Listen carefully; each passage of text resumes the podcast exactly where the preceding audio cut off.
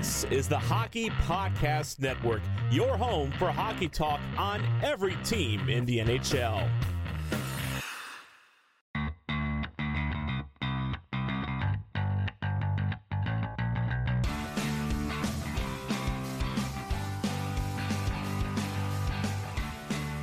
Hello, hello, and welcome to the Tip of the Iceberg podcast, brought to you as always by the Hockey Podcast Network. My name is Nick Berlansky, and as always, I'm joined by Nick Horwat as we talk about the Pittsburgh Penguins, because that's what we do. Unfortunately, though, since our last episode, not a single game has been played by the boys in black and gold. They will face off later tonight against the Boston Bruins in the second half of for the what for the Penguins was an extended home and home with the Boston Bruins, of course, falling to them on Saturday, two to one at TD Garden, and now they'll take them on at PPG Paints Arena later this evening. So, what we're gonna do for this episode, considering there's no game action, we're gonna go into the Penguins practice lines because they finally had a full complement of skaters. We'll talk about what their lineup looked like with that. We'll talk about this announcement of their new jersey sponsor, and then we'll also have our 3M segment. It's a segment, if you're new to the show, that we usually do a little bit earlier in the season.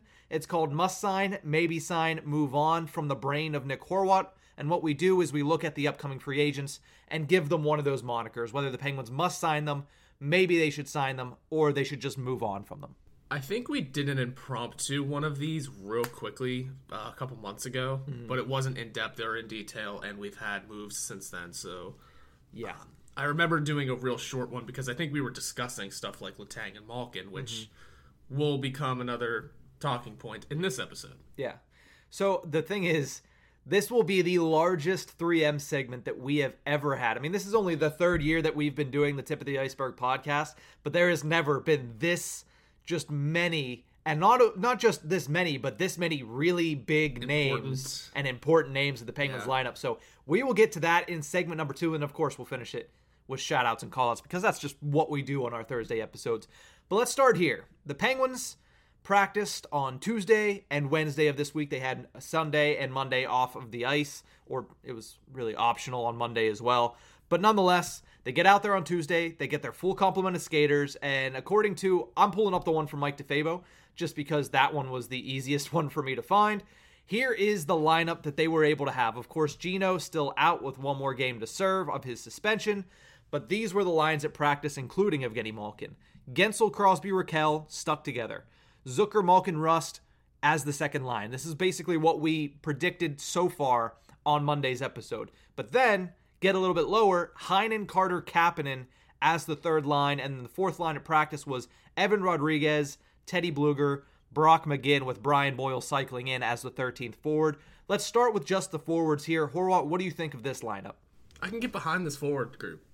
I can fully support this forward lineup. It's got Crosby, Guentzel, Rakell, which we discussed last episode as needing to stay together. And then we discussed the reasons why Malkin, Rust, and Zucker should work out pretty well too. They're all three, all six of these guys can complement each other. They can work out very well, and they've already had a little bit of success. Slide in Heinen, Carter, and Kapanen. You know, we've seen Heinen get less and less playing time over the last few games, but in his limited minutes, what is he doing? He's beginning to produce. Mm-hmm. What, three game goal streak now? Yes. Yeah, I'd say that's pretty well worth it. And I'm not saying he has fully earned his right back into uh, a good amount of minutes, but hey, goal scoring can give you more minutes, and that's exactly what he's doing. So putting him on the third line with Carter is fun.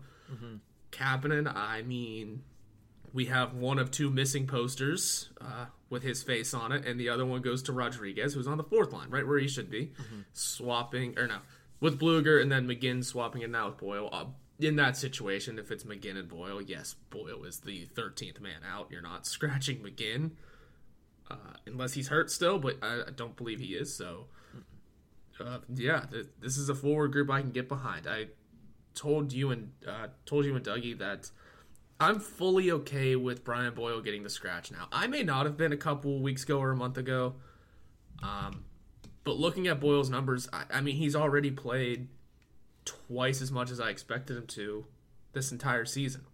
I think he, it's not that he's run his limit; it's just that he's done his job. He doesn't need to do anything else, but if he has to, he will, and that's perfectly okay. I think he's succeeded this season. He's proven that he still has legs. I don't know if he'll still have legs for one more season. I mean, if he gets the glory, it's I'd say that's it. Hang it up. You know what I mean? But mm-hmm. um, you know, let's say he doesn't. I mean, he might still have the legs for one more team to give him one more shot. So that's I like this forward group a lot. When you mentioned Danton Heinen and saying I don't know if he has earned his right back into his full complement of minutes, I don't even know why they were taken away from him to begin with. Yeah. I understand he's a streaky scorer, but as uh, Danny Shirey Irving of DK Pittsburgh Sports posted a couple days ago, which is a nice part about this little drought, as we get a lot of people digging into the minutia and the stats of this season so far to get a clearer picture of the players we have in front of us. He posted the fact that Danton Heinen does not score on the power play because Danton Heinen doesn't play on the power play. So at five on five, he has the second most goals on the Pittsburgh Penguins. That's ridiculous. And then to think about the fact that he was demoted to the fourth line, there were games a couple weeks ago where he was playing four minutes, six minutes of ice time. This is a guy that you need to put him with skilled players, and you need to give him his full complement of minutes, which I understand is all five on five time, which can only be 10 to maybe 15 minutes at most in a game. If, if he gets 15 minutes, that'll be ridiculous, like crazy. But realistically, Danton Heinen never, in my opinion, played bad enough to be demoted to the fourth line. So I didn't understand it. Of course, Mike Sullivan does things in mysterious ways, and it has turned out for the better because Heinen has came out on the under end of it with three straight goals in three straight games, and now setting a new career high with 17 goals, potentially, you know, pacing himself out and play, paying himself out of Pittsburgh. We'll talk about that in the second segment. But realistically, I, I like this lineup a lot. I think there's a lot of scoring potential on all four lines. Boyle being out, yeah, it's kind of a gut punch to him because he's been so integral to this team for the longest time and he's a really good penalty killer. But the way that they're using a guy like Bryan Rust in a penalty killing role, the fact that you do have Carter, Blueger, McGinn in the lineup, you can use Evan Rodrigues. We've seen Sidney Crosby kill some penalties they have plenty of penalty killers on this lineup. And the fact that they are the number two penalty kill in the league, I don't think losing Boyle is going to be that much of a detriment. And when you look at these playoff games coming up, you're going to need goals a lot more than you're going to need to prevent goals. I know you have a backup goalie in there, but with a full complement of defense, I don't think Boyle's attributes really overtake his defaults when it comes to this lineup. And you you had mentioned last episode as well, speed. You're going to need speed in the postseason. Not that uh, Rodrigues is the fastest, but he is much faster than Brian Boyle. So mm-hmm. uh, Brian Boyle just becomes odd man out, odd man out come playoffs, and there's nothing wrong with that. Like I said, he's already played twice as much as I would have expected him to with 67 games. How many did I say? 63, I believe. It was something S- like that. Something stupid. Like I didn't expect that. You know, I genuinely may have expected 20 to 30 with injuries. And also, let's just 63. Let's just tell it like it is. Some it's the Penguins. Someone's gonna get hurt. Let's just be honest. We're gonna see Brian Boyle play in the playoffs. Knock on wood that it's not anyone bad, but someone's gonna get hurt eventually because it's the Penguins. It is this season. Mm. And what exactly is a fully healthy lineup, man? And here's the thing as well no matter if somebody gets hurt or even if everybody stays healthy and the Penguins don't have a good start to the first two games, Brian Boyle will be the first person that's brought in to shake things up. Yes. If, if something absolutely. bad is happening, especially because Boyle has a scoring touch. It's just a matter of if you're taking the Florida Panthers, if you're going against the Carolina Hurricanes, even the New York Rangers to an extent, you're going to need more speed. And, and Boyle just doesn't give that if he goes in, I wouldn't be surprised. I'm not going to think he's going to do a bad job, but I just think a guy like Evan Rodrigues is a little bit more in line with what you need from a fourth line guy, especially when you're looking for Teddy Blueger, Brock McGinn, and, and Evan Rodrigues to be able to attack those teams' fourth lines and get really good offensive opportunities. So let's let's stop talking about the offense for right now because we're going to have plenty of time to pick through this lineup as there's only about a week and a day left in the NHL's regular season. Let's talk a little bit about the defense before we move on to our next subject. Dumoulin back up with Kris Letang in this practice. Pettersson and Marino reunited as the second pairing, and Matheson take, taken from the first pairing the whole way down to the third pairing and placed with Chad Ruhwedel. Mark Friedman is the odd man out. Of course, Nathan Beaulieu back in a full contact jersey is practicing, so they have a full fourth pairing at practice. Horwat what do you think of Sullivan shaking up the decor once again? is it really a shakeup if uh, it looks back to normal? If it sits back to the way it was? I guess a long you, time? I, I guess you're right because this was basically the lineup for four straight months for the Penguins this year. Yeah, whenever only the forward core was getting injured to hell and back, it, the defense sat so steady. It sat with these six in these six spots. You know, that's a compliment to the defensive core for staying healthy and staying kind of consistent uh, to start with. Now, it's a matter of they've lost their consistency since then. We've seen Dumoulin just make egregious errors. We've seen Pettersson fall off the wagon. And we've seen Matheson just play very well. The whole left side has just been, you know, kind of a gong show, but so be it sometimes. If if something can get these guys' heads into place, I would hope it's the postseason. You would hope Dumoulin uh, can straighten straighten his arrow for the postseason. You'd hope Pettersson can refine his game for the postseason. You hope Matheson can stay par for the course in the postseason on a third line.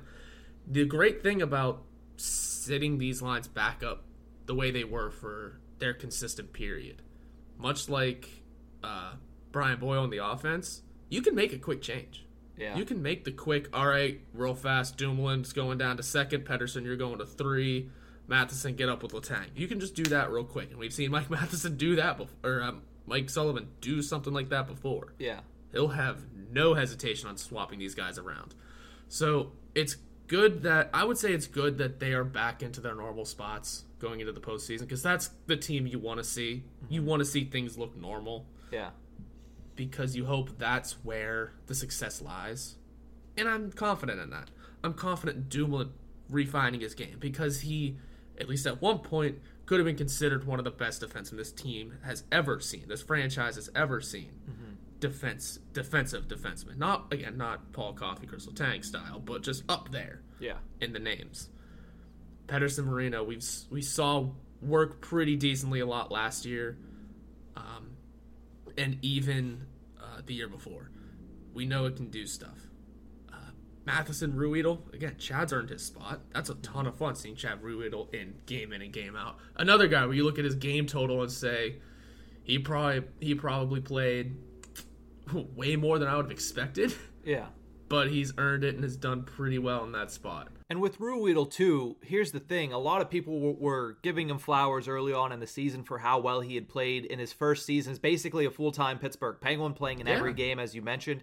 And then there has been a little bit of a drop off. But when you look at the fact that he's played with, okay, now it's Friedman tonight, now it's Pettersson tonight, now it's Matheson tonight, mixed with the fact that this is the first time that he has had to play in every game in an 82 game season, there's going to be a slight regression and there's going to be a little bit of a, a moment where he gets gassed. He's we've he's a guy that we've been giving credit for being able to sit out for 4 months and then come in and play like he hasn't missed a beat in the 4 month layoff. So the fact that he is now adjusting to playing every single game not to mention the fact that if you look at the Penguins' schedule leading up to this four day break, it was hellacious. Not only in who they were playing, but how often they were playing. So I would expect Ruhwedel to be back where we expected him to be and where we saw him at early on in the season after this break and heading into the postseason. I love Ruhwedel there.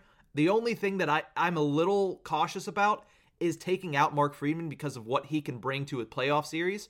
The problem with that is if you look at this defense now, I'm not putting Friedman on the second pairing and that Pettersson is the guy that I would take out of the lineup for him. So there's no way that you put Friedman in unless you're completely jumbling these lines like they were the last week and a half with Dumoulin on the second pairing with Marino. That didn't work at all. That was an experiment that just did not work.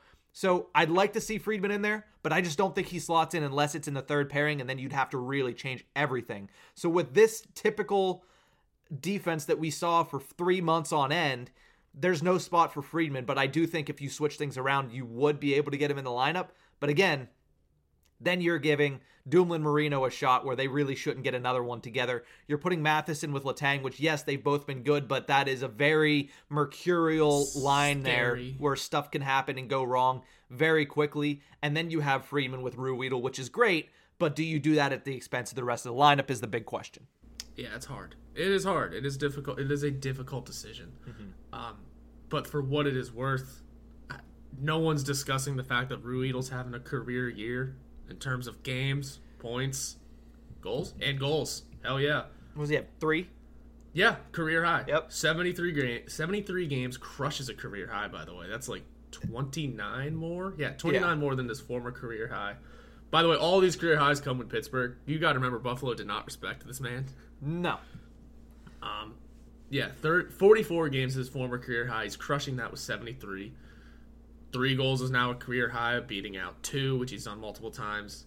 Eight assists ties the career high in that 34 game season as well for 11 points, crushing, uh, beating his career high in points. Mm-hmm. So, uh, yeah, I'd say that's not getting discussed enough, but at the same time, it's replacement player, but he's played 73 games.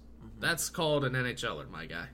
yeah. And we'll move on to the next segment here in just a second. But the one thing that I just thought about, and this is something I'll have to dig deep into, maybe write an article on, uh, is the fact that there is only one defenseman on this screen right now that was drafted by the Pittsburgh Penguins. yeah.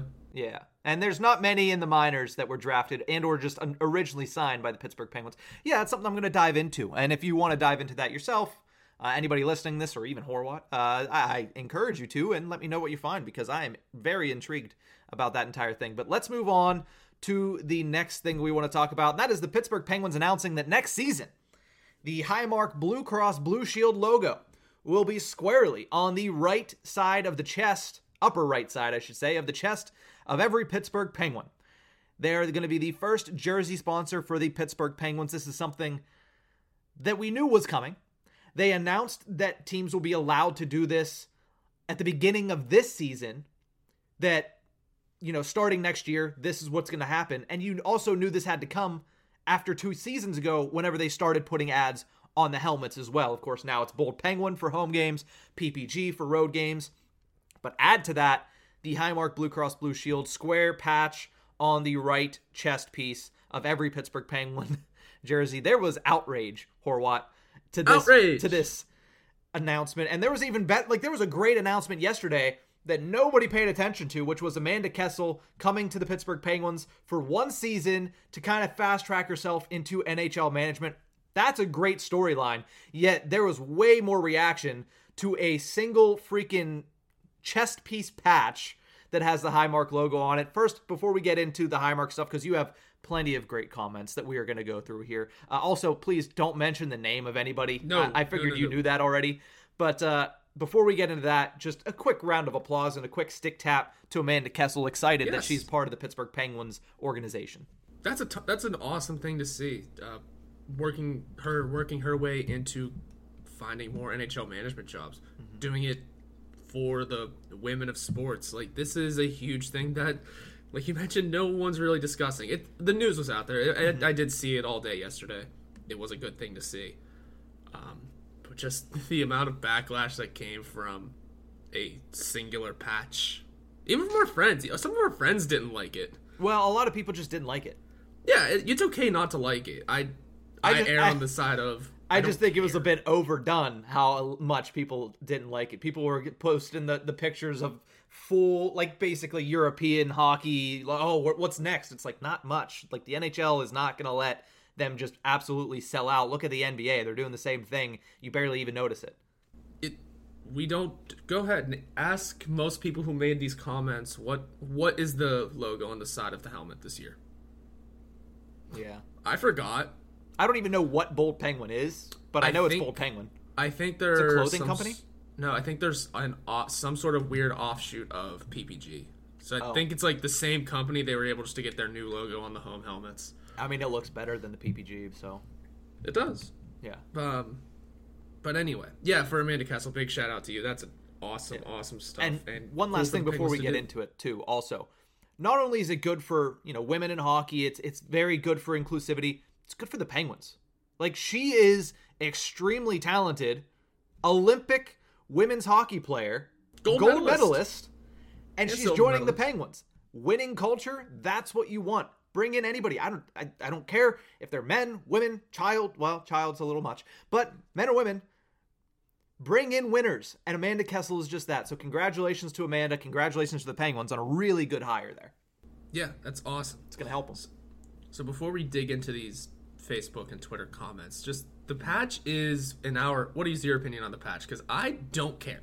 I do not care. It is what it is. I mean, to me, it's it's nothing that's gonna really pique my interest past this episode. Honestly, Uh, I'm gonna yeah. see it next year for the first time and be like, okay, and then I'll be like, yeah, that's an adjustment. And by the second game, I'll be like, I forgot it was there. Yeah, forgot it was there. Don't care.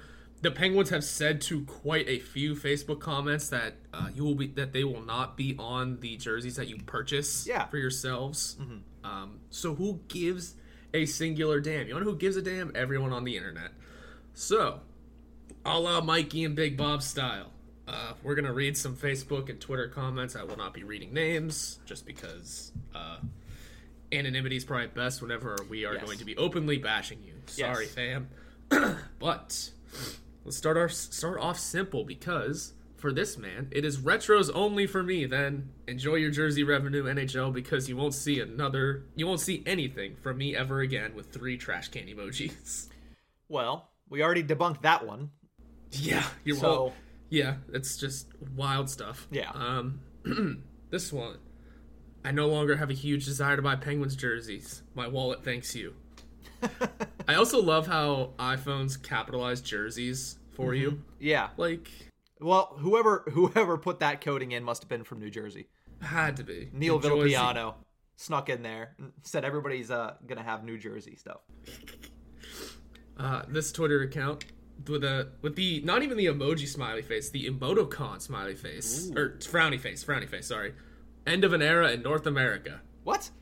What? Oh, guess- end of an era with non-ad jerseys. I, I understand that, but I mean, again, who cares?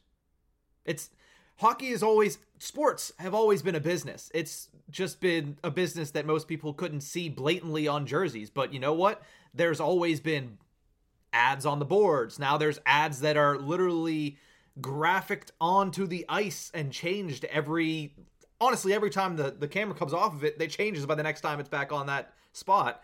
So just because it's on the jersey now it's an outrage. So I They stopped labeling the ice with NHL playoffs because of those ads. Yes. Um, I, I did see a lot of people arguing about these about soccer jerseys having the having a big ad logo. Instead of a than- team logo. Um, and that is my argument as well too. I don't care if there if there are quote no commercials in soccer. That that's not why that ad is there. Probably. No, it's because they get paid more money. Yes, it's because they're making a ton more money. They're getting a ton more viewers, and it's a worldwide thing. I don't. I think the only time there aren't ads on soccer logos, and I could be wrong. I'll find out this Christmas. Uh, is the World Cup. I believe there still is. I just can't remember now. That's I something just- to look back on. There are ads, but I don't think it's the actual logo. Yeah. anyway, we continue. More Twitter comments. Gross. I hope jersey sales plummet if these are on the market and not just in-game patches. Well, guess what? The jersey sales market will Yeah, a lot of these are just people saying I won't buy them if they have the patch, and it's like, first of all, they're not going to have them, but second of all, you don't have a friend that knows how to sew that can just take it off. Yeah, that too. Uh, are they going whenever it comes to uh, sh- shirts off the back night? Are they going to be wearing different jerseys again? Or No, is it going to stay authentic? It's it's going to stay authentic next year. Honestly, if you don't want one with the patch, guess what? It is a privilege to get one of those jerseys off the back. Then just don't do it. Or again, get somebody to you know unsew it off of there. I don't know. It's okay. It's just the beginning of the end. The Euro billboard look is not a good one. Open the door that that much pretty soon it will be kicked in. I read that one word for word.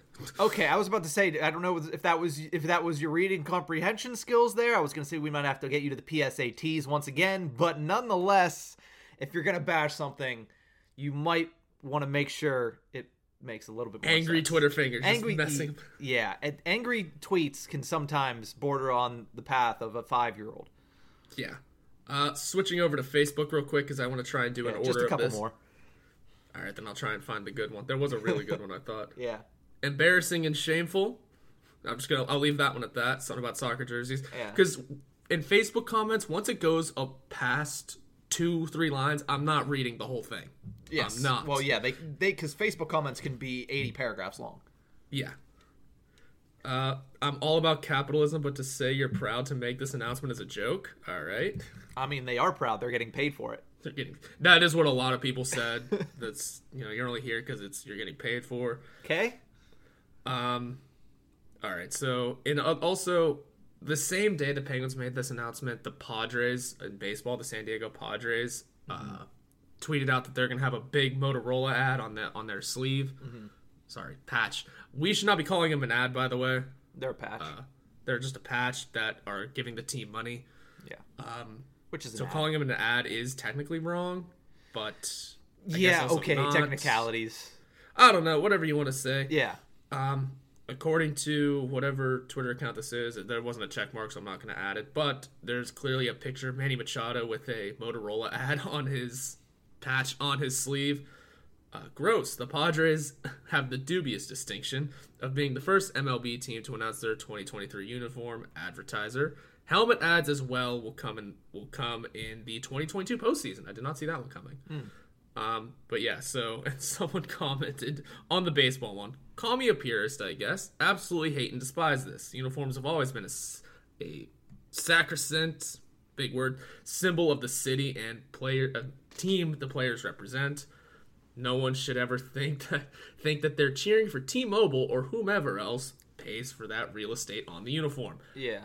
Listen, I've watched soccer for a number of years. I've never once cheered for uh, Chevy, Chevrolet when it comes to Man United. I have never once cheered for a- AIG before then. Um, just so interesting stuff. Such interesting stuff that uh, a simple little patch has people just filling their diaper, wetting their pants, and this is the one I wanted to get behind.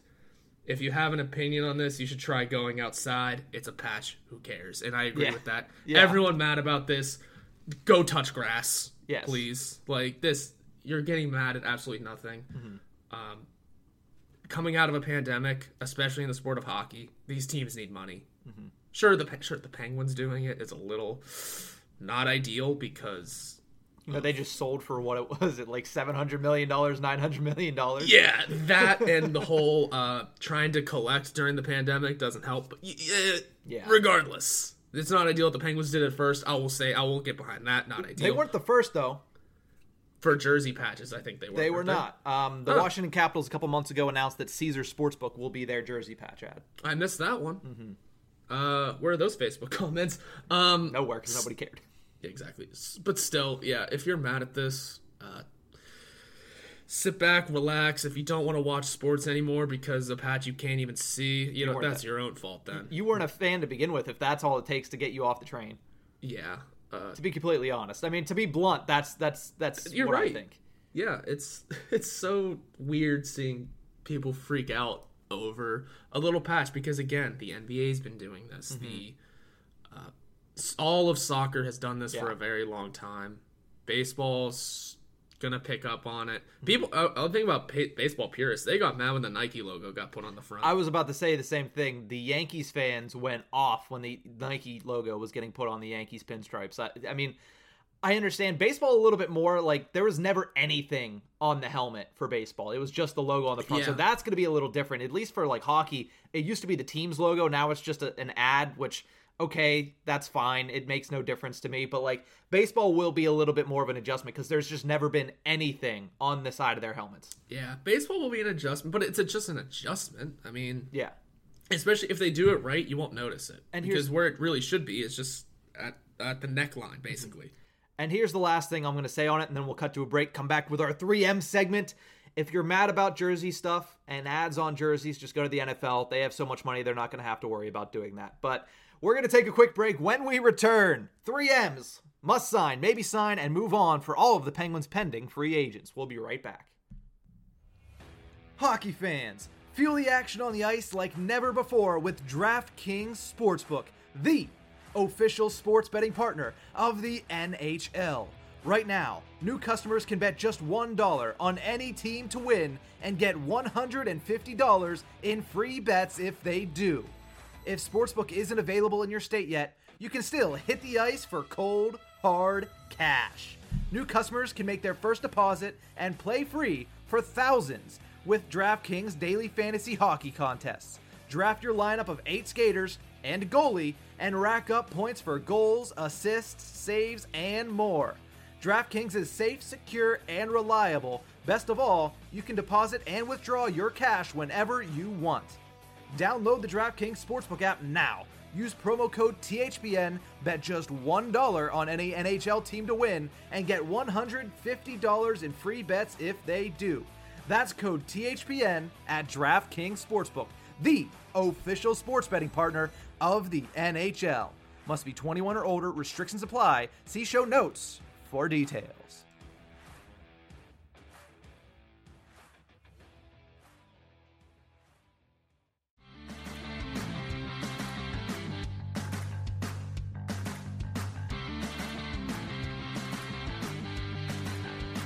Welcome back to the Tip of the Iceberg podcast, brought to you as always by the Hockey Podcast Network. Horwat, oh, we have our work cut out for us in this segment.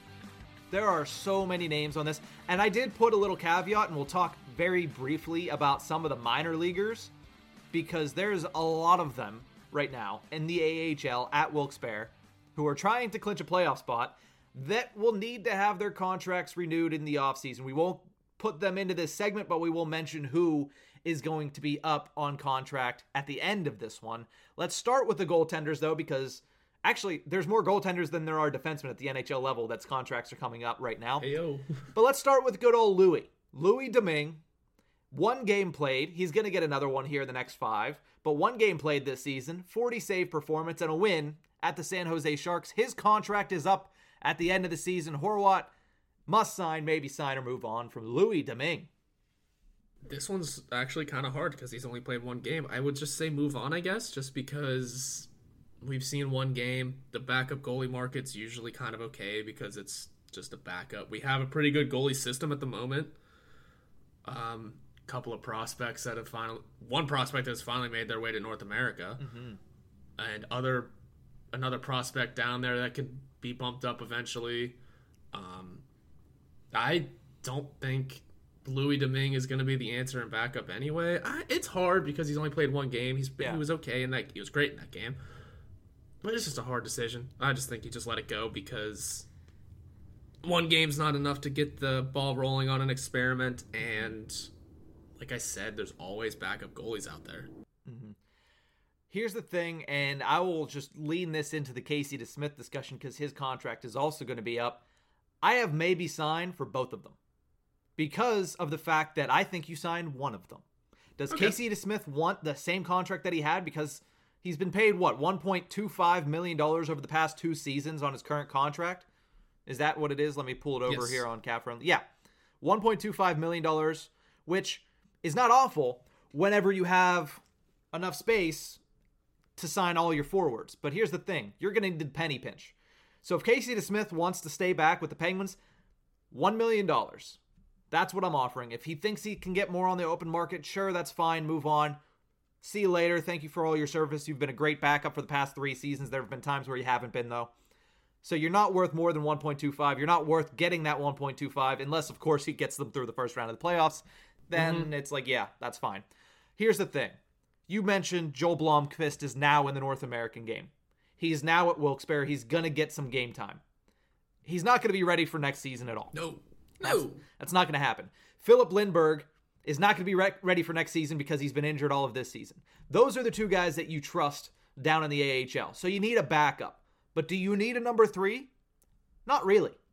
Because guess what? You can either go out and get a number three if you need be, or you could bring one of those guys up in a number three capacity for next season, if it's just for a week or two. So I don't think you need both of Casey DeSmith or Louis Domingue. Louis Domingue, I would think, is going to be just as cheap as he is this year, which is league minimum. Sign him for a one year deal. I really don't care. Maybe sign for both Casey DeSmith and Louis Domingue. What did you say for Domingue? Just move on from him? So, what do you think about Casey DeSmith? I'm on the line of moving on from both of them. I've been on the train of uh, leaving DeSmith in the dust for a long time now, uh, just because in the in the world we live in now, backup goalies do not stay with an NHL team for very long. Through the entire Crosby Malkin era, this is Casey DeSmith is the longest tenured backup goalie. Mm-hmm. now, this is it's this is a good conversation to have whenever you have a starter who can carry you through stuff, like Tristan Jarry has been able to do this year like Marc Andre Fleury was able to do forever, like Matt Murray was able to do for a couple seasons. They're able to carry you through that regular season grind. Mm-hmm. And then come playoffs, you know it's just the starter. We don't worry about who's the backup in most situations. Yeah. Thomas Vokoun comes to mind. This year comes to mind, and really both both cup runs come to mind because mm-hmm. reasons. We had two start we had two starting caliber goalies then though. That was, that was a different conversation. Yeah. This conversation though, it's just the ten years up. That's all it is with DeSmith. I think it's just time for him to find a new home. Time for us to find a new backup. Period. If I'm also moving on from Louis, if if you had to re-sign one of them, I would stick with Louis Domingue. I think that's just me. Um, but that's because a he'll be cheaper and b uh, DeSmith's just run the course. It's time for him to move on. I think he could get not a bigger contract, but maybe a slightly larger one. He might be able to get another 1.5 from a lower team. Like a team that Yeah. has cap space might even give him $2 million to be their backup. if they have cap space and are in dire need of a backup. Look at Arizona. Like they have Karel Vejmelka and he's been great this season, but they've had a rotating door behind him. So maybe if they want a little bit of stability there in a Yeah. in an organization that doesn't have much, yeah, sign sign two years, two million dollars per for Casey Smith. That's great for Arizona, but not for the Penguins. Eh, eh, eh. No. I mean we had to find someone, but uh, I'm okay with losing DeSmith for nothing. That's just me. Yeah. So let's move over to the d- defense right now. Of the seven defensemen on the active roster currently, because technically Beaulieu is still not on the active roster, we won't talk about Nathan Beaulieu because it's it, it, he's not he hasn't played a game and he's probably not going to play a game in the Penguins uniform before this We contract. keep saying that though. Yeah, we'll see. Uh, the only one in their active roster that is not signed is Kris Letang. Obviously, a large human being when it comes to who the Penguins are looking to re-sign. Kris Letang has been the most important defenseman on the Penguins since he really came into the league. I mean, him and Sergei Gonchar bounced back and forth until Gonchar was gone. So, realistically, Letang is a franchise player, a right shot defenseman that is a scoring defenseman obviously that usually translates to premium payments on the open market. Kris Letang currently getting paid $7.25 million on his current deal. He's going to be 35 years old at the start of next season. What do you do with Kris Letang? When I look at Letang, I say, you know what? It would be nice to re sign him, but looking at everybody else, you have to move on from Kris Letang. Ooh. Ooh. I would. I want nothing more. I do want. I, you know, I want, I want a Stanley Cup for the Pittsburgh Penguins, but I want nothing more other than that than to see Letang, Malkin, and Crosby finish out their careers in Pittsburgh, and that's what Letang wants. He wants that long contract, but he also kind of wants a pay bump because he deserves it. I just don't think the Penguins are in the position right now to be paying him that. So I think you move on from Kris Letang. Man, don't talk me into it because I am with a re- with an absolutely fully. He is priority number two in keeping in this in this organization. Uh, we'll get to priority number one later, but Kris Letang, I. It is. You're right. It is hard because he's getting up there in age. He deserves the pay raise. Um, you also have to wonder how much longer he can really sustain playing damn near 60 minutes a night. Um, I I am going to hold on to must sign just because of the homerism, the legacy, and how cool it would be to see all three of these gentlemen finish their careers here. Uh, but that's really the only reason.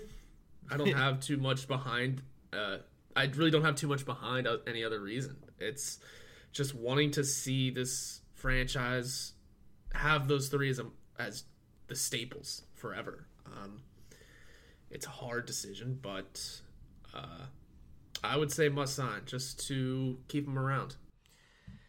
As much as I would like to, again, I, I just it's so hard. It's hard. It it's is so hard. hard. And I'm looking at it from a business standpoint, obviously, That and too. not as a fan, because as a fan, I'd be like, what are you talking about? You need to bring Kris Letang back. But uh as I think even as a biz from a business standpoint, you you still try and bring him back just because he is still your top defenseman. He can still cut it in this league. yeah. um, again, the age becomes a factor, but I think if you move, if you re, fully re-sign him, it it money wise, it should open you up to moving on from someone else though that maybe still has a year, couple years left. Yeah. Uh, a lot can still happen in this offseason. I feel like a lot should happen, but Kris Letang should be priority number two. See, I see there being a youth movement. That's a different discussion for a different day. But I think that youth movement is part of the reason that I'm a little bit more okay with Kris Letang being moved on from. Not to mention the fact that he is probably the second or third biggest cap hit that will be signed by the Penguins if he is re-signed. Probably the second, Probably second. maybe even the first. You never know. But we'll get to oh, that. yeah. Uh, let's move over to the forwards because there is a heaping bunch of them. We'll go a little bit faster through these because the discussion's not as large. Brian Boyle, must sign, maybe sign, or move on. Brian Boyle, thank you for your service. It was a good run. Glad we had you. Have a nice day. Yep, I'm, yeah. I'm on the same path there. You got to move. You, you got to move on from him. He's been great, honestly. He's been, and we'll talk about Penguins awards next week at the end of the regular season. He's gonna get an award because I'm giving him an award. Yeah. So Brian Boyle has been just that guy for the Pittsburgh Penguins. I've appreciated everything that he has done for this team. I appreciate that he's doing it on a very low contract, but I don't think there's space for him on next year's team. So I'm gonna say move on. We signed him to a PTO. Yeah. Like, I, he he almost didn't make the team at the beginning of the year. Yeah. I mean, it took both of our centers going down. Yeah. And then, yeah, he's played phenomenally. But again, in reality, you shouldn't have been here in the first place. No offense, Brian Boyle, but really, I mean, but you've proven to still have something in the tank. Maybe someone else could find you, give Mm-hmm. And you a little home. he he's been great this season and just for that fact considering the fact that on tonight i was about to say on thursday it is thursday tonight if the penguins you know can stay healthy through this game then on saturday will be the first time that they have their full complement of forwards this season with four games left like knock on wood knock on my head knock on everything because that would be I mean that's ridiculous and that's why Brian Boyle has played so many games and that's why he's been so integral to this team but you got to move on in my opinion when you when you're looking at the greater scheme of things. Uh, Evan Rodrigues having a career season but it really started early and since has kind of been a travesty from his position. Evan Rodrigues must sign maybe sign or move on. Giant air quotes around career year. Correct. Uh, uh, moving the hell on. Sorry, Erod. Just again, thank you for your service. Love what you did at the beginning of the year. It got us places. Let's tell it like it is.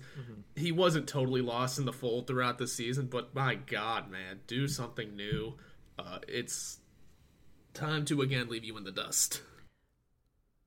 Interestingly enough, I think you maybe sign him. I, I I was about to say must sign, but you don't. Uh, you- you- there's no way you must sign him with so many other players that you need to add back to this roster from who's already on it.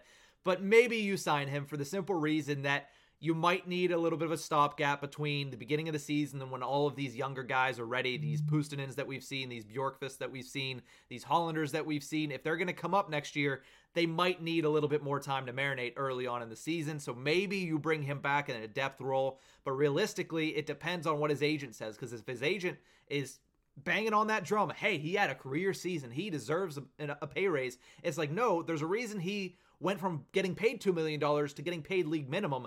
And that's because he is that player. He's not a $2 million player. And if you think he's going to be one, go ahead on the open market and get that somewhere. But the Penguins cannot pay him more than league minimum if they're bringing him back. So that's why I have maybe because I don't think his agent or him are going to settle for that.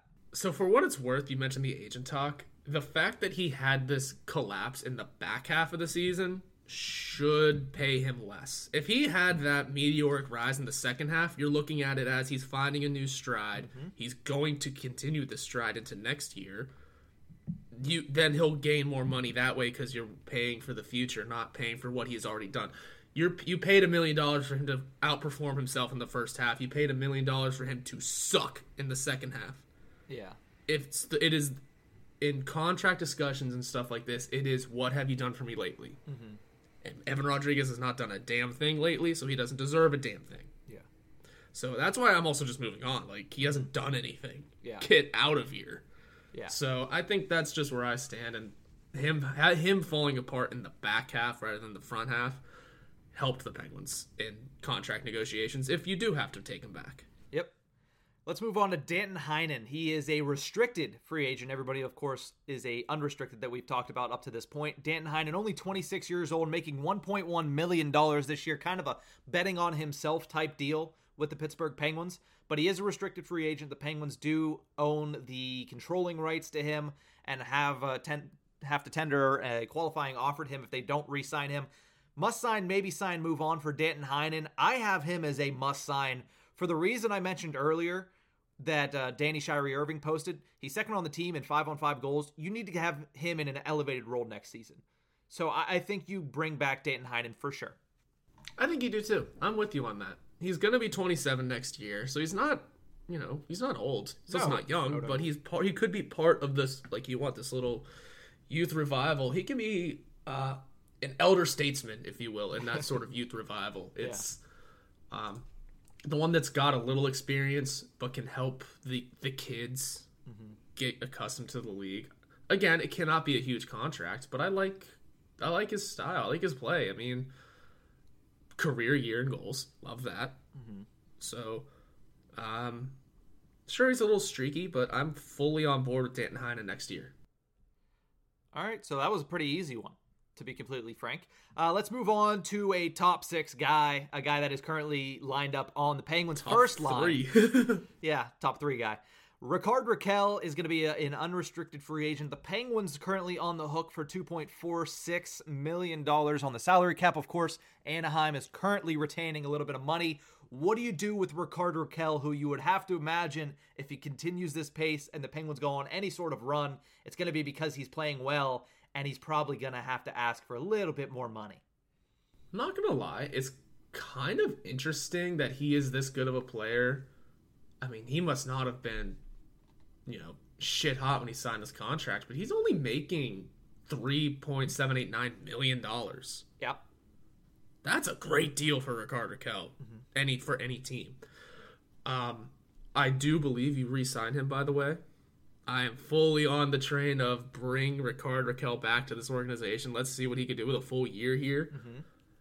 The fact that he's not making that he is not making four million dollars in in full, that gives you a little hope that he might be able to sign for not super high. I need to look at his numbers throughout the year. I mean, yeah, he's played great recently, but there's something about this Penguins uh, organization that it kicks your can a little bit and tells you you're going to take a little less. You're still going to get your money, but you're going to take a little less to stick around.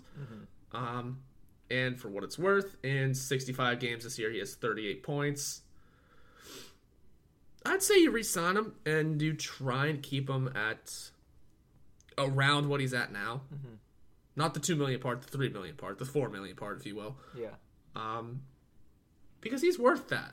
I'd say he's worth a few more years, especially playing with Crosby. You can find some real good stuff here. Mm-hmm. especially yeah i was about to say especially if he is playing on the first line with sidney crosby as well as he has been in the last i know it's a small sample size only like four or five games played but it's been really really good so were you on a must sign or a maybe sign with him Oh, I'm on a must. that's a must I for like you that. all right so we both say you must sign Rickard Rakell let's talk about somebody that was supposed to be the penguins top six but has since been relegated for a season that we have both bashed on him for for a long time uh, you're already waving I'm Bye. guessing you're moving on from Kasperi Kapanen, who will be an RFA, which means the Penguins will have to not tender a qualifying offer. Here's League man Cappy. you don't want this? Go somewhere else.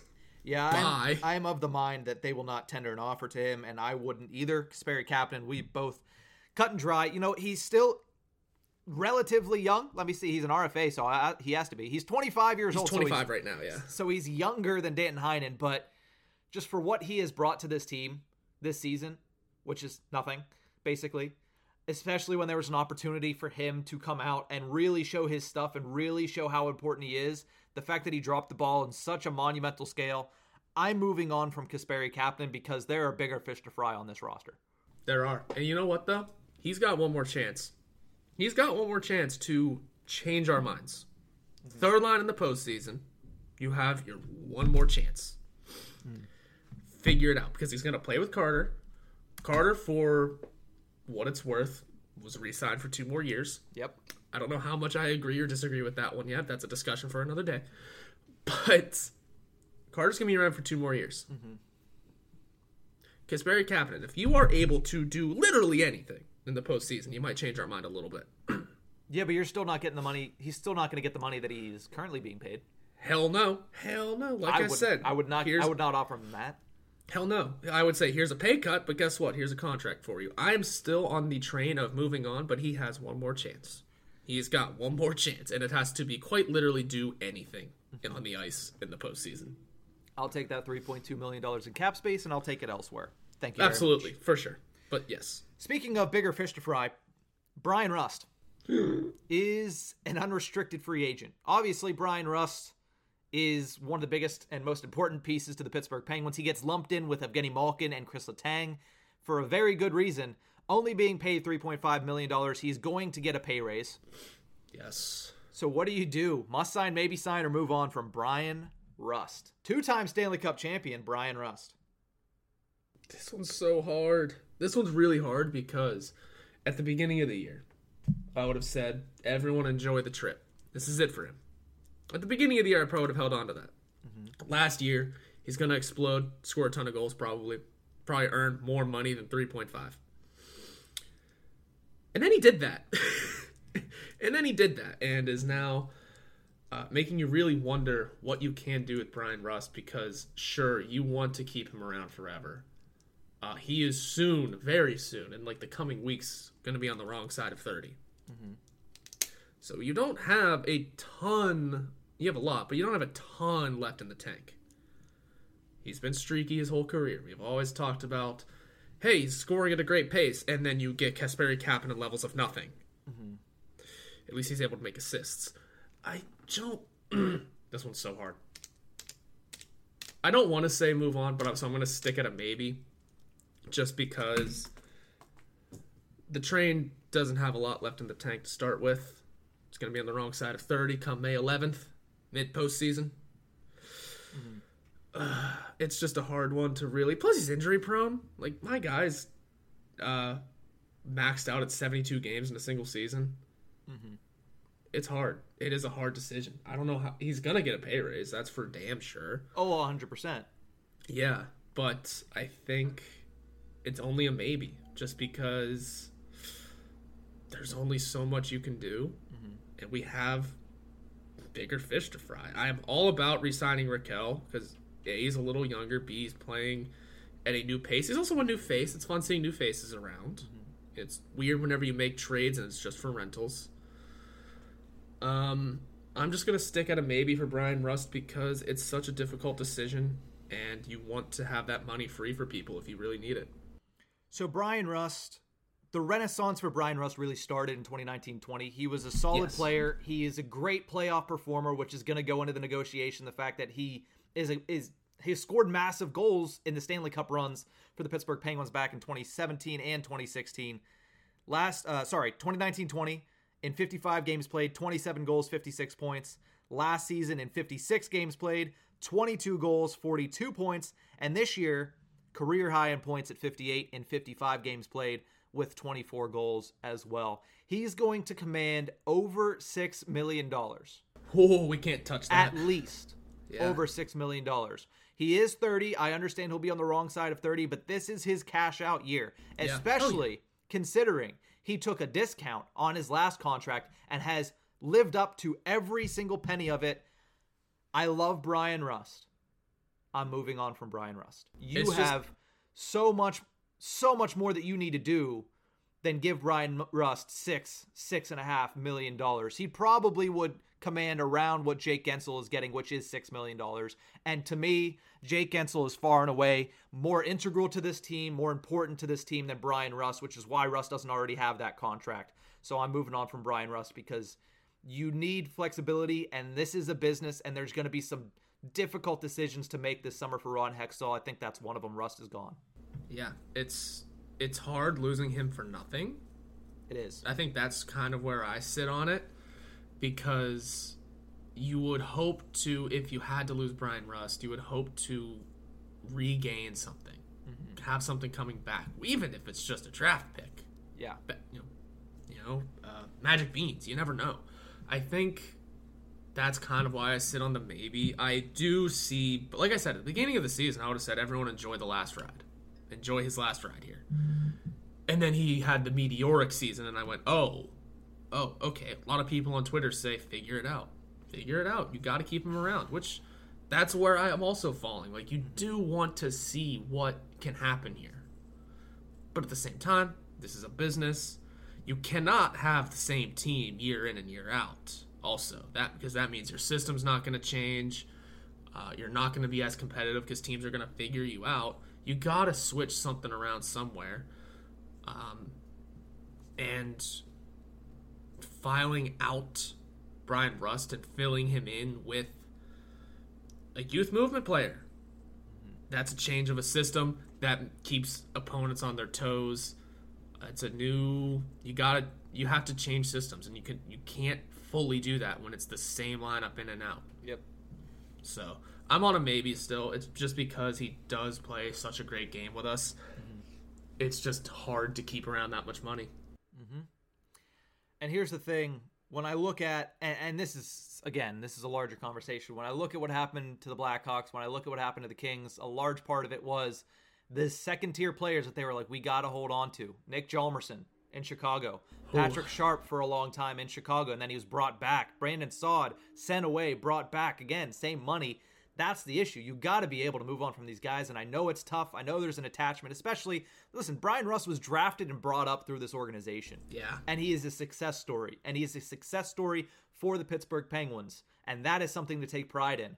But sometimes you just have to open the door for something else and a different formula. And for the Pittsburgh Penguins after this season, if they don't go for that different formula, they're going to have the same fate as the Blackhawks, as the Kings, where there's going to be a sharp decline, and the last couple seasons of Crosby Malkin might be hideous. That's what you don't want.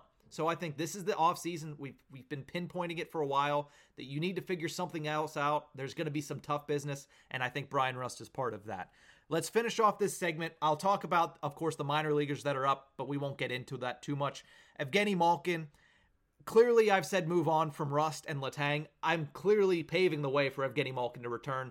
The biggest thing for the Pittsburgh Penguins has always been center depth. The most expensive position to pay for in the forward lineup is center depth as well, especially in the top two. You have Crosby locked up for four. You have Jeff Carter locked up for two more after this one. Sorry, Crosby for three more after this one. And you have Teddy Blueger signed on for another year after this one you finish it up by signing Malkin. He's already came out and said he wants to take a pay cut to stay in Pittsburgh. So you do that, you get some more cap space, and you fill in the wings as necessary. Absolutely. That's priority number one.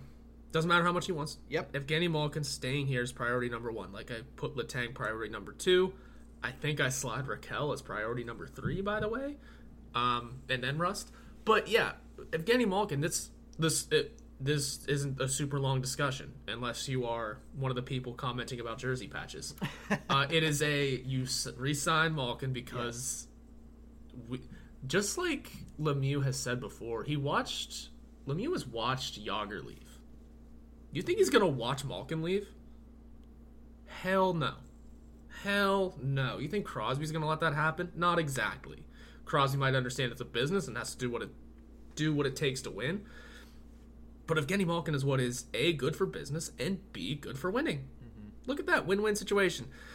Especially if he's ready to take a pay cut. Win, win, win. Mm-hmm. Three for three. He's made his money, as Evgeny Malkin would say. Yeah. As, Evgeny, Mal- as Evgeny Malkin has already said, I'm already pretty rich man. Yep. um, all right, call his bluff and say, all right, here's $5 million. Yeah. I mean, definitely call his bluff first, and then negotiations can continue after that. But yeah, priority number one. You re-sign him. You get him back in this in the city, and uh, you don't lose him. Like I said, Mario Lemieux has watched Jagr walk. Mm-hmm. I mean, financial troubles forced it, but still, I think Lemieux has probably thought there was definitely a way we could have kept Jagr around, mm-hmm. even with the financial troubles. You could have figured something out. Mm-hmm. But even without financial troubles, you're not watching your number three all-time player leave. Yeah.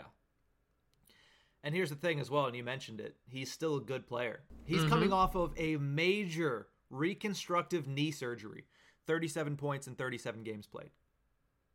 Imagine him now. I understand he's getting older. It's not going to get any better, but when he's still at a point a game, you got to keep bringing him back. So yeah. you re-sign Evgeny Malkin, you bring him back because that's just what you do. That's not even a question. And I don't think that's a question Ron Hextall's mind. Imagine Evgeny Malkin, who's been playing on a $9.5 million contract forever and ever, amen. Imagine him at $7 million. Imagine him at six and a half. I don't know if that's what he would take. It's yeah, it's hard to imagine what he'd take. But you have to imagine if he's saying I'll take a pay cut, it's not going to be hey, we're going to go from 9.5 to 8.7. Like yeah, he's, and he's not going to be like, yeah, hey, you can sign a league min player now. Like, if he's taking a pay cut, it's to help the team. It's because he wants to keep winning. And again, I mentioned you don't want to be like the Blackhawks. These guys don't want to be like the Blackhawks. They don't want to go through this. They don't want to go through what the Kings have gone through. These guys care about the Penguins as an organization. He's going to sit there and say, you know what? The best thing to do, Kane and Toews didn't do it. They both maxed out $10 million plus contracts. The thing to do is to take less money. Malkin has been the number one guy for a long time. That's what he wanted to be in the pay raise because he, in the back of his mind, he knew, hey, listen, I'm not going to be the number one center. He wanted those other times where he's like, yeah, I'm number one. I'm getting paid the most. I'm the last guy out on the ice. He's been that for so long. And at this point, you have to think he's looking at it and saying, you know what? I love Sid. I love Pittsburgh. It's the only place I've ever played. Let's continue this and let's finish this off the right way and be competitive until we're both done. Absolutely.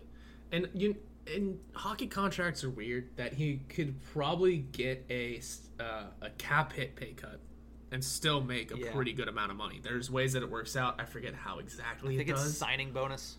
He's currently making five million dollars on a signing bonus. That's what I was looking at. Yeah. While you were talking there, he's currently making for the past two seasons five million on a signing bonus, and the other four point five has come through base salary. Mm-hmm. So I don't know anything about how that works, Yeah. but there is a way that he can still make a boatload of money Mm-hmm. and not count as much against the cap. So that's something for an agent and a general manager and president of hockey ops to figure out. Not us, but that's the numbers that are in front of us. So that concludes our first full segment of must sign, maybe sign, move on. If you have to go back and listen to it, listen, we'll, we'll get out a graphic at some point that has all of these selections. We will also be having this segment once again, probably as soon as the playoffs are over, because a lot can change in a playoff season. People can make money, people can lose money in the Stanley Cup postseason. So we'll talk about that. One last thing before we cut and then have a tran- truncated uh, shout outs and call out segment. The minor leaguers that are up, I said there's a handful of them.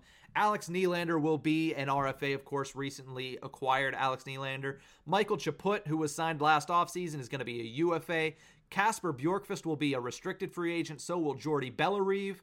Anthony Angello will be an unrestricted free agent. And then on the backside, down there in Wilkes-Barre, Juuso Riikola, an unrestricted free agent. Expect him to be gone. Cameron Lee, an RFA. P.O. Joseph, an RFA. Niclas Almari, an RFA. Will Reilly, restricted free agent. Taylor Fedun, an unrestricted. And then one goaltender, Alex D'Orio, will be a restricted free agent. Those are all the minor leaguers that's contracts will be up after this season. That's fun. Uh, minor leaguers, are, there's almost always a bunch that are up. Uh, when it comes down to it, I would say you figure out how to get Cam Lee, P.O. Joseph. And bring And back yeah, Alex Nylander. Uh, definitely Alex Nylander. I was just reading through the defense first. And it's not even figuring out a way. It's just telling not- them it's not to the same contract money. again. Yeah. Yeah. Um, because these are all guys that I think definitely have futures here. Alex Nylander's an NHL caliber player. Yeah. I think he really can be. That's part of a youth revival that you want to see. He's only 24. Um, yeah, I think soon enough. Drew O'Connor's got a contract that slides into next season, by the way. So I think we have a good amount of faith in him. This youth revival next year could be fun. Drew O'Connor's going to be part of it. Alex Nylander should be part of it. P.O. Joseph could be part of it. There's going to be a lot of battles in training camp next year Yes. for professional spots. Yes. And that's without even mentioning, you know, if they clear out any cap space, who they sign. Because they could bring in another middle six guy or bottom six guy that will compete for a third line spot. You never know. Obviously, it's going to be a long time. There's a lot to be had and a lot of games to be played between now and then. Five regular season games. And of course, the Pittsburgh Penguins will be in the postseason starting on May the 2nd. By the way, I messed that up in the last episode because uh, TNT is advertising May the 5th because that's when they will first be televising a game. But nonetheless, May the 2nd on a Monday will be the start of the Stanley Cup playoffs. We're going to take a quick break when we return. Shout outs and call outs. Hockey fights, lifestyle, and tales from a first round draft bust?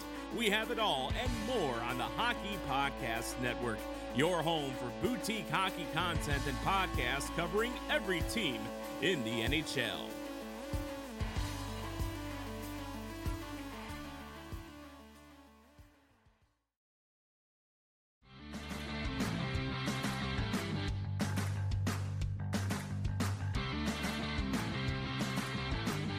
Welcome back to the Tip of the Iceberg podcast, brought to you as always by the Hockey Podcast Network. as well as DraftKings. Make sure you use promo code THPN at the DraftKings Sportsbook app for great odds and even better opportunities. We're going to have a truncated shout outs and call outs because we're already over an hour here. Uh, we knew uh, 3Ms usually goes long, so we should have expected this. I don't have very much on my shout outs or my call outs. Uh, yeah, my mine are short too. Yeah, my shout outs AEW was in Pittsburgh on Wednesday evening. Najee Harris and Pat Freiermuth brought out with uh, Pittsburgh native Britt Baker. I just I love it whenever you know we saw the great moment where Ben Roethlisberger went out with DX. I know this isn't quite that level, but uh, Naj and Big Muth of all players, I love it. Having some No. fun in the off season. It, it might not be at that level, but it might be more entertaining because you know what WWE is. I mean, they had a good Mania, but they are kind of a trash heap otherwise. And AEW's taken over. And by the way, it is not Pittsburgh; it is Brittsburgh. Get it right, apparently. apo- also, did, did you see the shirt by the way that she was that they're selling for her? No. After oh, it's sick. There's I'll hockey sticks involved in it. It's you got to take a look at it. Um, I think the shirts are cheaper from AEW too than WWE. So Probably. everyone get behind that. And it's always fun when local natives, uh, not the band, but when, but when, uh, when locals in wrestling, especially for some reason, roll around to Pittsburgh. We saw how t- Pittsburgh Twitter blew up with Pat McAfee at Mania, Yeah. and then when Britt Baker DMD comes back for uh, the Pittsburgh AEW show, there's terrible towels everywhere. It was Oh, only yeah. appropriate that Naj and Pat were there, and that's called making good product. I love WWE, yeah, it, it, uh, WWE rolled through Pittsburgh for the Raw before Mania. The whole time, I'm like, "G- give me Pat McAfee. Didn't happen Yeah. doing something right at AEW. So fun stuff. Love it. Um, and I also want to shout out. Uh, we're just gonna keep rolling along. Yeah. If you have more to say. No. I want to shout out uh, Marshawn Lynch for becoming minority owner of the. Uh, and him and I think it was Macklemore, was the other Macklemore one. too. Which oh okay, Yeah. uh, becoming minority owners of the Seattle Kraken. The Seattle Kraken does not have much going for them this year, uh, but now they can lean back on Marshawn Lynch being a minority owner, kind of like the Penguins have LeBron James. You know what? I just thought about it, honestly. Sorry to, to derail you, but if Marshawn Lynch is a part owner there, their jersey sponsor has to be Skittles. Oh, let's go, let's go. Can but you imagine also, that with that jersey as well? That would be perfect. That'd be fun. That'd be fun. Sk- Skittles are. I think he's done like uh, Lay's commercials since then. Yes. Um, but Marshawn Lynch, uh, not even just becoming part owner. Did you see the video of him just whipping a uh, Oh, Zamboni? yeah. Oh, that's the, yeah. That's the part I enjoyed. Uh, have fun in hockey, guys. Come on. Doing Let the jersey patches go. Let them uh, do donuts with a Starbucks Zamboni. By the way, did you did you realize there are ads on the Zambonis too? Like everywhere you look, there's advertising. Why not one small patch on a jersey? All right, we're done here. Um, but yes, big shouts to Marshawn Lynch, and you know what? Throw Macklemore in there. Yeah. Good to see you still trying to be relevant. Real quick story about Marshawn, Marshawn Lynch, and I don't know if I've ever told you this. Uh, after my senior year in high school, me and a couple buddies went on a cross country road trip. And part of that, when we were in California, we went to LA and we went to see a taping of the Conan O'Brien show. And in that show, Marshawn Lynch jumped into a giant kiddie pool of Skittles. So, yes, I am all in with the Marshawn Lynch and Skittles and Seattle Kraken thing. Also, something else they have going for him. I should have shouted him out. I didn't even think about it. Shout out to Matty Beniers. Our back up there after the Michigan season ended, and he's already making an impact. He's already making it more exciting up there in Seattle. They got a great player Matty Beniers, and now they got a great minority owner in both Macklemore and in Marshawn Lynch. Yeah, and I, I knew about your cross country trip. Did not know you saw Conan taping with Marshawn Lynch. So that's a ton of fun. Yes, it was him and Evangeline Lilly from uh, what's Ant Man, the Ant Man series. Ah, nice. It was nice. Yeah, it was a it was a fun experience there, especially considering it was free. But uh, let's move over to call outs. I'm calling out whoever set up and then took and then edited the Penguins team photo. Cool. Me too. Uh, okay, so many things wrong with it. I'll let you start. Did you have to take it from a mile away? Yeah, I don't understand that. We had to get the entire uh, on ice logo just so these mouth breathers of fans commenting on a patch can remember we do still care about the logo. Well, I'm I not think, going to give this patch thing up for this episode, but yeah, why so far away? I think I know why now. Like I thought about it, and it's one of the other reasons that I hate it is because it looks like 90% of them are photoshopped. Their their heads are all down. There's some of them that are 100% they're. Look at Brian Burke. His tie was tied for I've- Christ's sake. The the Burke one, I've seen that photo before. Oh, Literally, I've everybody seen has. that photo. I'm pretty before. sure it's Like, his TSN photo anytime he goes on TSN. phenomenal. Like I get like sometimes you're gonna get Photoshop. I had a baseball team photo once where one of my teammates forgot his hat. You're gonna have little Photoshop things Mm-hmm. In every team photo. But it looked like everybody. Like it looked like most of the players were photoshopped, and it was like the players should be there. They're practicing the same day. They were all Yeah. there. It's I thought it was so just. And again, it's a mile away. I think that might be why. That's that's what I was thinking. I was like, maybe it's so far away to try to hide the fact that so many of them are photoshopped in. But why? I don't. Uh, I just Either couldn't- photoshopped in or photoshopped because they couldn't get a picture where everybody looked good. Which, listen, come on now. Did you notice that the guy on the far right, right behind Casey DeSmith, is so much smaller and detached from the rest of the photo? Like, if you haven't seen the photo, go look at it. It's on the Penguin social media page, and it's also on our page at Iceberg Podcast. But the guy on the far right in the suit is detached from it and then also just looks smaller than everybody else. You would have to imagine because the bench isn't there that he had to have been standing if he was there. So he's either a very small human being or he was completely photoshopped into this picture. It's, this is so wild. Like, first of all, it's just hard to look at because it's again a mile away. Yeah. Um, I just, I don't know. I don't know. I, again, it's always fun seeing team photos, and I don't hate it. Also, look way. at Danton Heinen up in the upper left. That is 100% his headshot for the NHL season this year. 100%. As somebody who has used that headshot for graphics all year, there is no way that man looked identical to the way he did on Media Day. I'm trying to pull. It. Oh, the I can't even pull up the hockey references headshot is still him from last year. Yeah. Um, I just I, the Ron Hextall one also. The he looks like worked up. Yeah. Like, like And the worst one is the one next to Brian Burke. Like that one, I don't remember who it is. oh, that's a small head. Is clearly, clearly not in there in person. I want to know who the stand-ins were. Like, was Michelle Crechiolo? Did they have her put her hair in a bun and then she just like sat down, or did they have like somebody, like Josh Yohe sitting there? Jesse Marshall is just randomly there as a stand-in. That would be that would make it funny, but like realistically, it's just not a good photo. I just yeah, it's brutal. I I don't know though. Like, the, I I think the fact that they took it from a mile away hurts. I But think also, that's why they took could- it from a mile away because so many people weren't there. But it'd be easier to Photoshop closer, wouldn't it? Yeah, but it'd be less obvious if you took it from further away. That's why I think they did it. But then then there's still people like me who zoom in and were like, "Wait a minute, this is off," because I do find a Photoshop a lot. Then, then they need to find a new uh, graphics designer. I don't know. like, Either that or I don't know. I don't know. Yeah, it's just weird. it's it really is just It's weird. the stuff that we talk about when there hasn't been a game in four days. yeah, it's just a little unsettling. I don't know. I'm trying to scroll through Twitter to see if there's anything new happening. But I don't think so. Still, just I, I don't know. Do better, I guess. Mm-hmm. I got nothing for you on that. Just what was that? It was weird, certainly. But that's going to do it for this episode of the Tip of the Iceberg podcast. Penguins play three games between now and our next recording. So, vast difference compared to what we had working with us in this one. But we hope everybody enjoyed our 3M segment. We'll be back with a second version of that after the Penguins season. And we do have three games in the next four days. Malkin will be back on Saturday. Penguins Bruins tonight. Massive implications for the playoff seeding. But nonetheless, that is it for this one. We'll see you guys next week. Have a great weekend, Pens fans. You can follow us on Twitter at Nick Horwat41 and at Nick underscore Berlansky. You can also follow the show's Twitter handle at Iceberg Podcast. This podcast can be found anywhere you get your podcast from, so please subscribe and rate us on Apple Podcasts. We are brought to you by the Hockey Podcast Network. You can visit them on Twitter at HockeyPodNet or at the HockeyPodcastNetwork.com.